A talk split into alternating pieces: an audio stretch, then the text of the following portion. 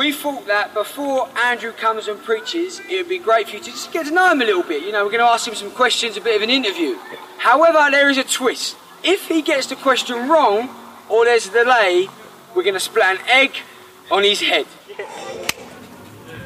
Andrew, Yes, are you Rebecca. ready? I think so. Right. Three, two, one. How old are you?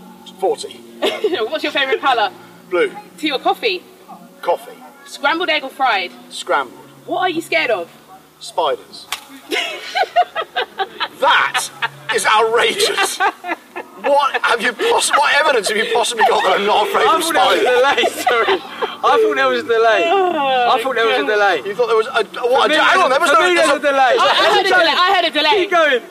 What colours are used in the Mongolian national flag? I have no idea, and you know it. Ow! Look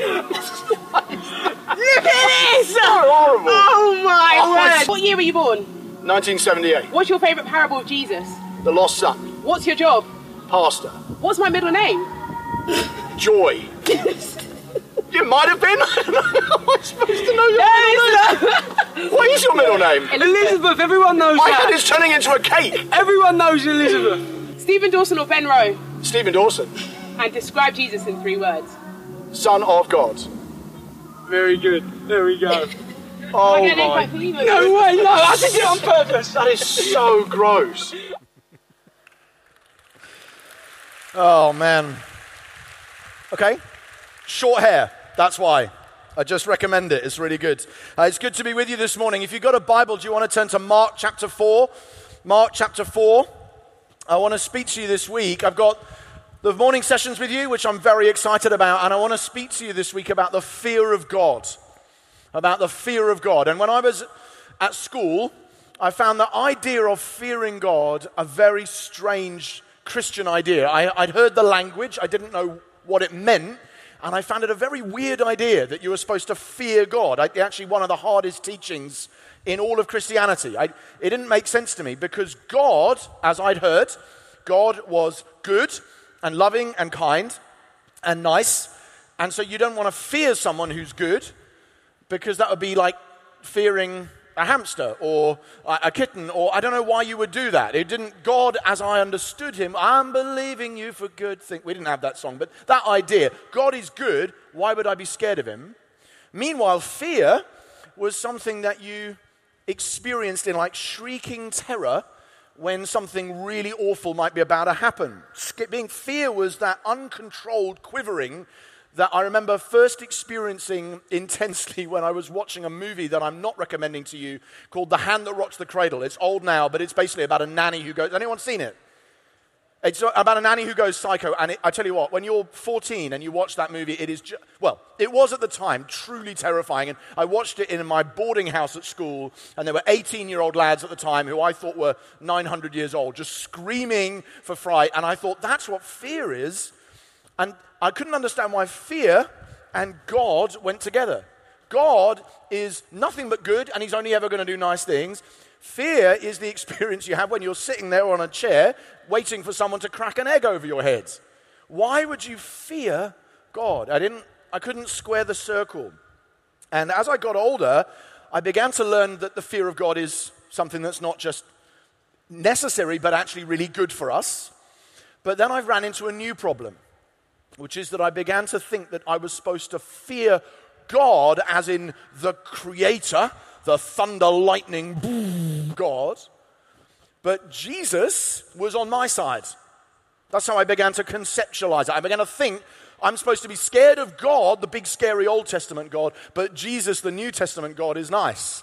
And he died for me. And at its worst, what happened in my head was Jesus, the nice bit of God, dies to protect me from the nasty bit of God. Now that's a terrible way of thinking about God. That's like that's evil. That's heresy would be the old word for it. It's awful theology, but some of you may be able to relate to what I thought. And you may think that's kind of how I sometimes see the relationship between fear, Jesus, and God. So, what I want to do this week is to look at several stories in which people come to fear God by fearing Jesus. Several stories in the Bible where people fear Jesus and find themselves actually being saved or rescued or given strength and faith ultimately by being frightened to some degree of who Jesus is. And the first of those stories is going to be in Mark chapter 4. We're going to start with a story about Jesus being king of the wind, or king of the hurricane, or king of the storm.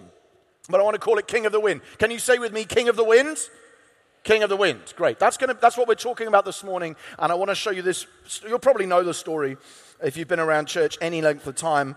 Mark chapter 4, beginning at verse 35.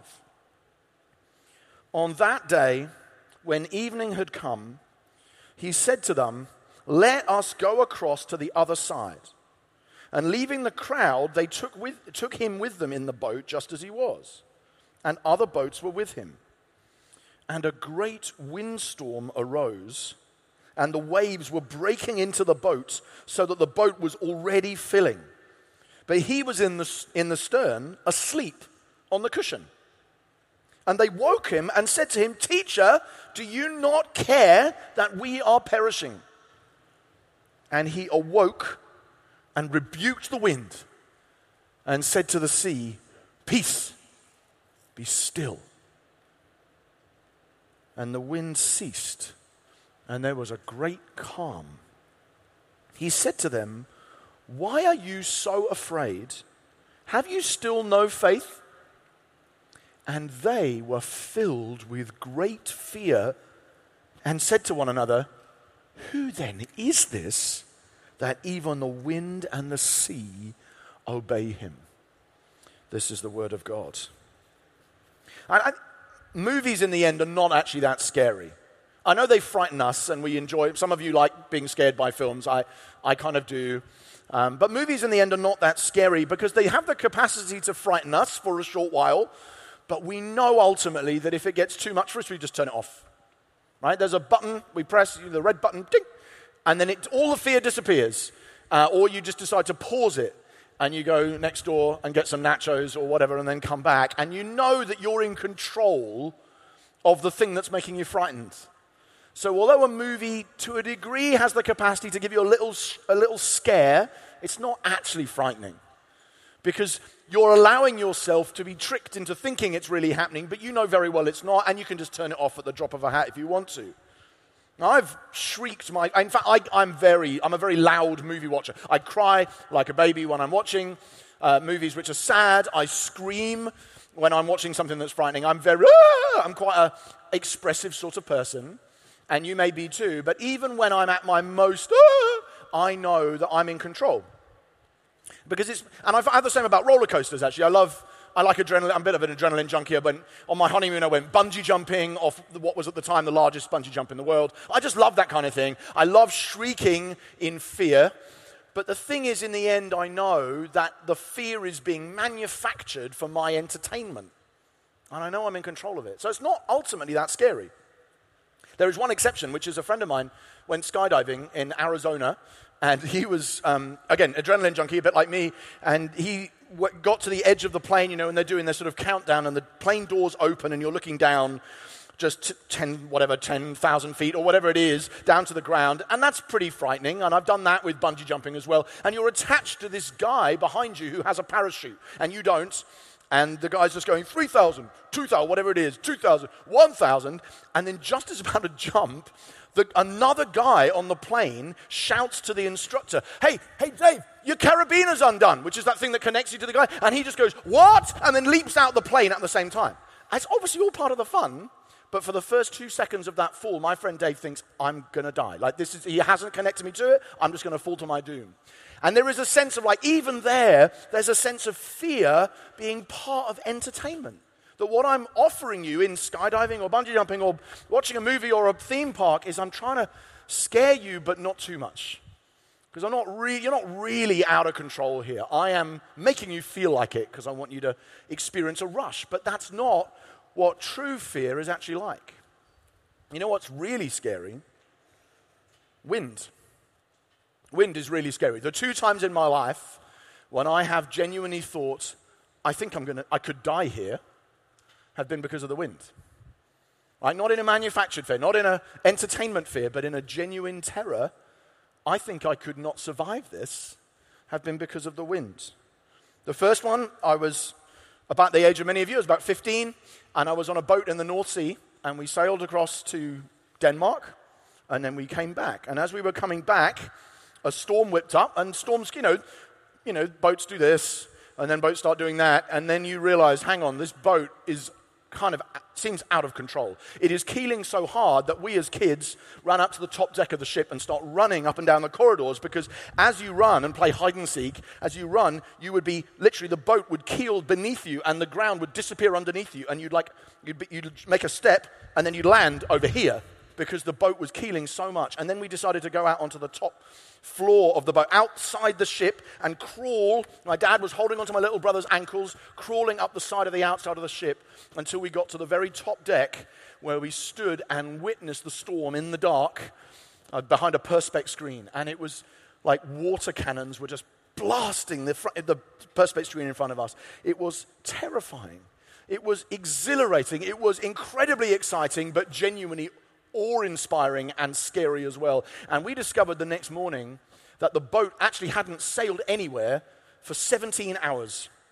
That the cap- we were literally a whole day late arriving back to Britain because the captain had said, we are, we are not going to make it if we don't drop the anchor right now and just sit here until this storm subsides. And it took 17 hours. We later discovered that there had been some oil rigs in the North Sea that had been ripped off their moorings and were just floating about in the North Sea because of the strength of the wind. That's pretty scary. You think, am I to am I gonna make it through this? So that was one of my, that's one of my two genuinely terrifying stories. The other one was also because of the wind, but this time I wasn't at sea, I was in a plane, which some might think is even worse. But we were on honeymoon flying into New Zealand. And in the part of New Zealand we were in, there's a long, thin lake. And on both sides of it are ranges of mountains. And so it's like flying into a giant wind tunnel. And as you're doing it, the plane is suddenly just dropping and you think you've steadied and it drops again. And you know, sometimes planes are a little bit, if you've been on a plane, it's a little bumpy sometimes. But mostly, English people are kind of, this will be fine. It's all right. Don't worry. Don't, ch- children, it's fine. But there comes a moment when people start screaming. And when you're on a plane and people start screaming, it's terrifying because you realize I am not the only one here who's worried. And you would just, people would start screaming. And then the next thing, if you've ever had this, is that people don't just start screaming, they start praying because people think they're going to die. It's fascinating. And so you're coming in, I think I've, I've been married two days and we or 10 days or whatever it is, and I'm going to die. This is it, right? And you're coming in, and everyone goes, ah, ah, ah, and then you can hear people go, Mother of God, forgive me, and all of this. I mean, obviously, it's quite funny with hindsight because, of course, the next thing that happens is you land, everybody claps and cheers with relief, and then you all get in the queue for passport control. And you're all standing there, and all these people are going, Mother of God, I'm so sorry I slept with that woman. And you're all just standing there, all right? It's just so surreal because everyone's going to get their bags and now going to go off and have a regular holiday. But it's truly terrifying. The wind. But the problem with the wind, you see, is that you are, you know, you are at the mercy of something that is way too big and powerful for you to control. And that means you don't have a red button. You don't have the carabiner or the bungee or the thing that stops you from actually risking your life. You say, I am at the mercy here of a primal, powerful, terrifying force that is far larger and stronger than I am, and I have no idea if I'm going to make it. And if you've seen footage of what happens when hurricanes hit, you'll see they. I've, again, I've been in one of those as well. I just wasn't scared because I was asleep at the time, but woke up the next morning and the whole of southern England had just been trashed by a hurricane, and there were just trees just all over. No one in my village could get out for two or three days. And you see the power of this thing, and it terrifies you because you know you are not in control of this thing. And that's even true in our modern world in which we have weather forecasts and flight instruments. Imagine how scary it is in an ancient society where you are on a ship. I say a ship, I mean a boat, a piece of wood with a sail and a couple of oars, and you are being tossed around like a little rag doll in the middle of this storm. You think you're going to die and you have no control whatsoever over this thing. And that is exactly where the disciples are in this story. They are at the mercy of a kind of power that you and I glimpse very occasionally. And when we do, it frightens us to our boots. That's where the disciples are as what the writer describes as a great windstorm arose. So the waves are crashing over the sides, and the water is filling the boats, and they think they're going to die. And this is about as stomach pounding and intense as fear ever gets. I am being face to face with my own death and I'm screaming, Teacher, we're dying here. Wake up, wake up. This is a. Know, that's the way you react, right? And that's the way the disciples react in this boat. And meanwhile, Jesus is asleep. That's not what you want Jesus to be doing if he's in a boat with you.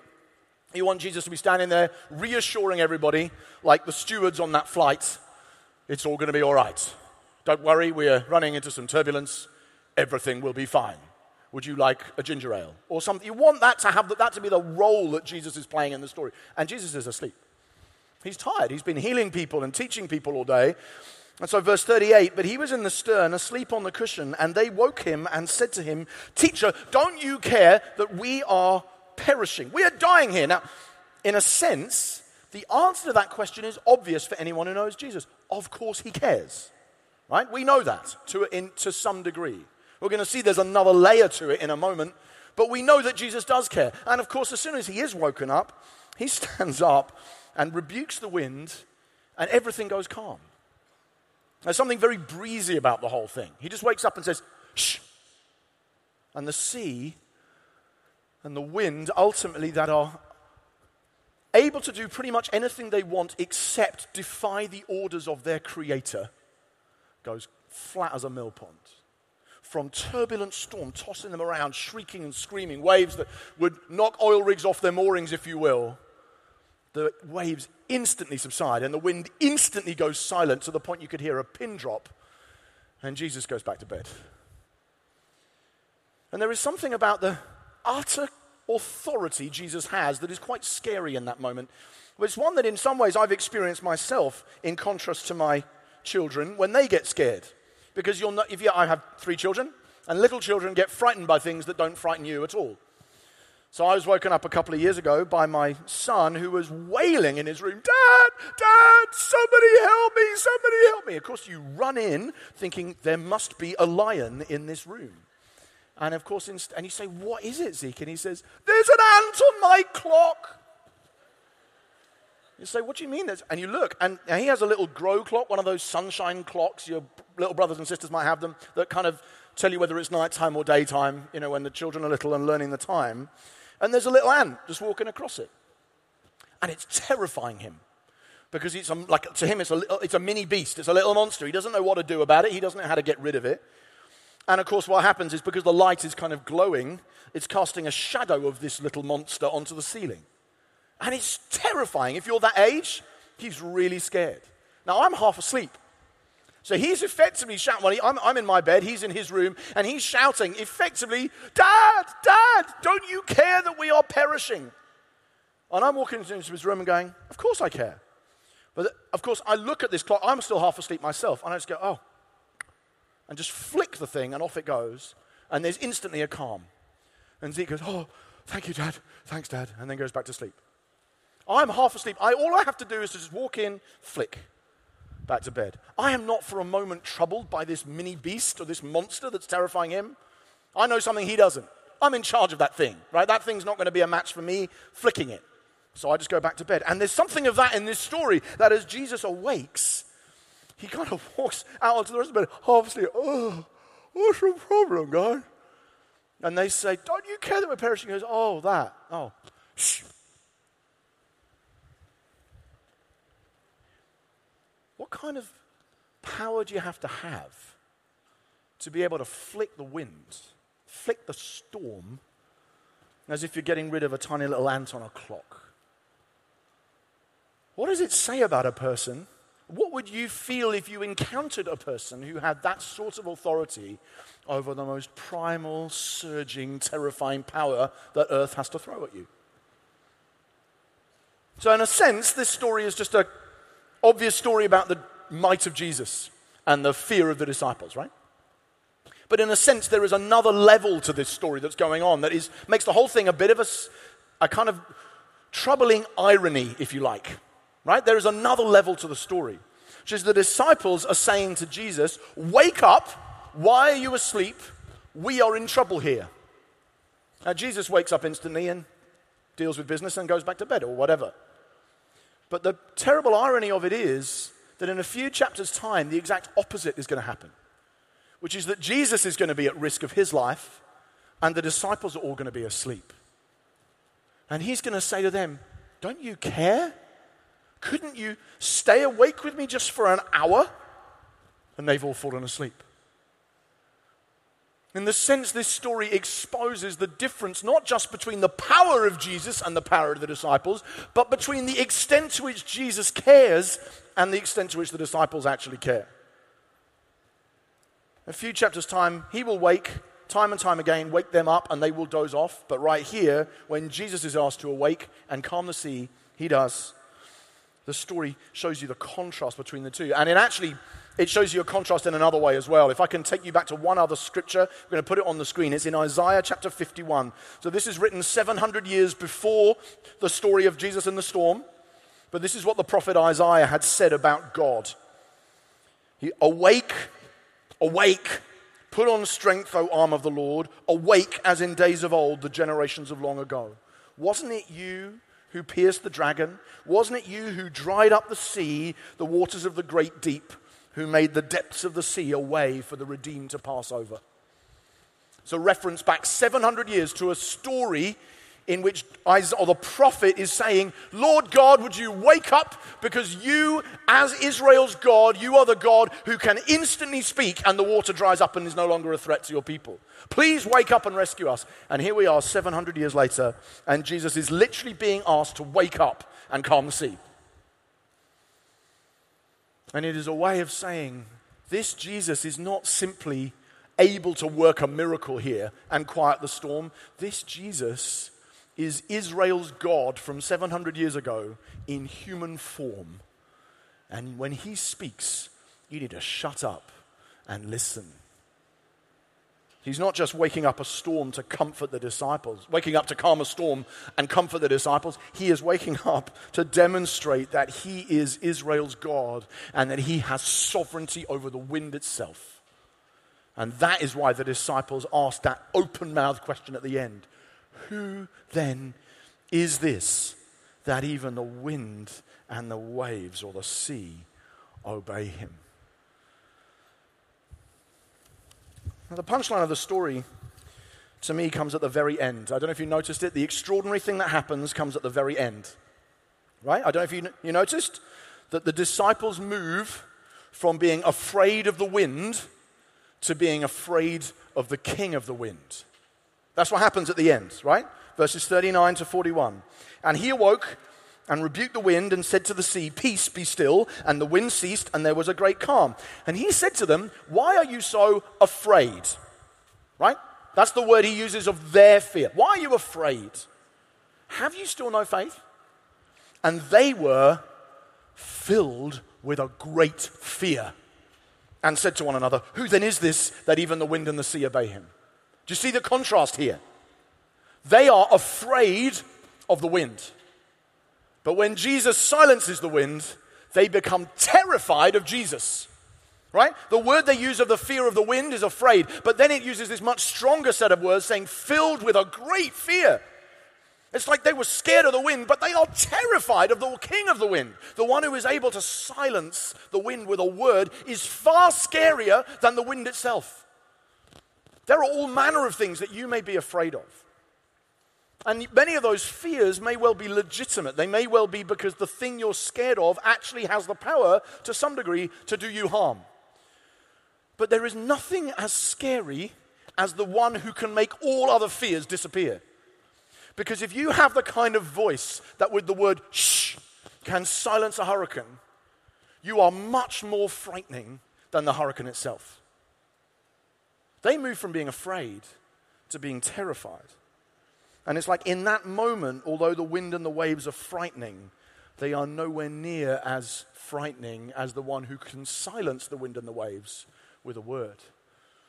It's as if they just move in that moment in a, kind of almost horrified awe. You are greater, Jesus, you are greater than it all. They're terrified they realize that the scariest thing in their world is not a patch on the frighteningness of the one who made it and can silence it and save you from it. And that dynamic is actually beautifully reflected in a lot of different kinds of fiction or movies. So there is something delightful about fear of the good guy who is stronger than the bad guy. It's a, it is fear, right? The fear of Jesus is fear. Fear is a good word to use, but it's a fear mixed with delight.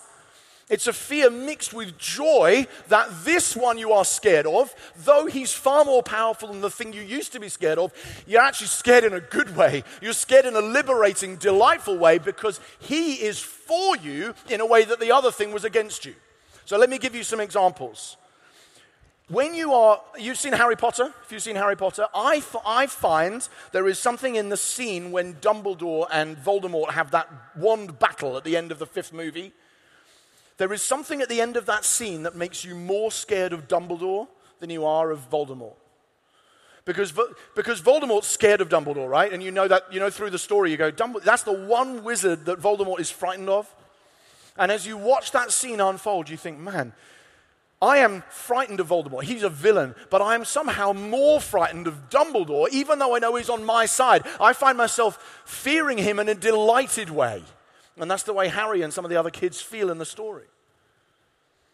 The other day I was ill and I rewatched Jurassic Park. This is an old movie now, and so you may well not have seen You may have seen one of the new ones, but the original Jurassic Park, at the very end of the movie, the three velociraptors are, have gradually been hunting down the children and the remaining heroes, and they're in the middle of three velociraptors who are all trying to kill them. And then, just as you think there is no way out here, the T Rex arrives. The T Rex towers over the raptors, steps in, and just picks up the. That's a good impression, don't you think? And picks up the velociraptor, throws it into the dinosaur sign, eats and savages the other, and the children run away. Now, in that instance, you are ultimately far more frightened of the T Rex than you are of the velociraptors. But you're frightened of the T Rex in a way that's delightful and awe inspiring because you know he's on your side and the velociraptors, as puny as they are in comparison, were against you. You are now fearing the one who is for you, and the fear is more intense but also more delightful than the fear of the one who was against you. More recent example. How many people have seen? Can you give me a little clapometer if you have yet seen the new Lion King? That's good. That's actually not bad. Okay, I've seen the new Lion King, and if, if you've seen the old Lion King, you'll know the story anyway. It's kind of exactly the same. Um, but why, if it ain't broke, don't fix it. But what they do is the, the young lions escape to the elephant graveyard and the hyenas surround them, and then Mufasa arrives just as they think they're about to be eaten. And Mufasa just trashes the hyenas and fights them all off. And then there's this menacing line when Mufasa turns and says, Simba, you deliberately disobeyed me. Right? You remember that? All, we all feel like guilty little children at that point in the story. But in that moment, Simba and Nala are more afraid of Mufasa than they are of the hyenas. Because Mufasa's more powerful than the hyenas. He's just fought them all off. And we all know very well that he is to be feared far more than they are. But he is to be feared with awe and reverence, not with screaming, shrieking horror, because he's for them. And he is using his mighty power to defend them, not to attack them. But that doesn't mean he's not scary. It actually means he's more scary than the things that were trying to kill him. It's true if you know the lion, the witch, and the wardrobe, right? Aslan versus the witch. You're scared of the witch because you know she's trying to kill you. But when Aslan roars, the witch picks up her skirt and runs away. There is a fear of the lion that is so much greater than the fear of the enemy. And in the disciples, in this boat, the disciples experience it for themselves. The disciples see the, the horrifying fear of the storm being totally gazumped and trivialized by the awe inspiring reverence for the King of the Wind. And as they defer their fear from one to the other, they realize this is a different kind of fear. This is not the kind of fear that makes me think I'm going to die. This is the kind of fear that says, I, want, I respect you and revere you and fear you, Lord Jesus, far more than I would ever fear a storm ever again in my whole life. But I fear you because I know that you're for me. And I know that you're not against me. And I know you're not trying to kill me, but you're going to use that awesome power that you have to save me and deliver me rather than to trash me and kill me. And in that moment, the object of their fear transitions and never comes back. That we, in their, in their stead, do exactly the same thing. And we look at the elements, we look at the things that might frighten us in this world. And we say, yeah, on face value, that might be frightening.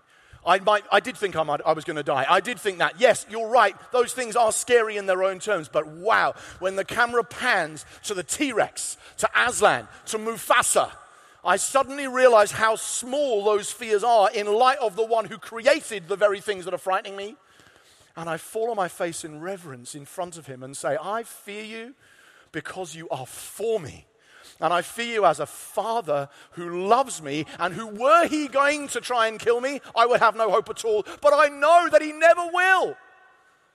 I know that he's not going to use that power to strike me down. He's going to use that power to release to free, to love me. But because he's more powerful than anything else, I will always stand in awe of him and worship him forever. Who, who is this that even the wind and the sea obey him? Amen? Why don't you stand to your feet if you're able to without talking? Why don't you stand to your feet? We're going to respond to God and we're going to sing to him, but let's stay quiet. I want to pray for us as we do. Father, I pray that you would reveal to us the glorious, awe inspiring, reverence provoking, scary in a good way fear of the one who is for us and not against us this week. I pray, Lord, you would not just instruct us from the word, but that you would lead us into a spiritual encounter with the God who is in so many ways so scary, and yet who, because he's on our side, is feared mingled with delight and with joy and with hope. I pray for awe to descend on us now and as this week continues, that we would experience the reverence for the King of the wind that the disciples felt on that day. And I pray this in Jesus' mighty name. Amen.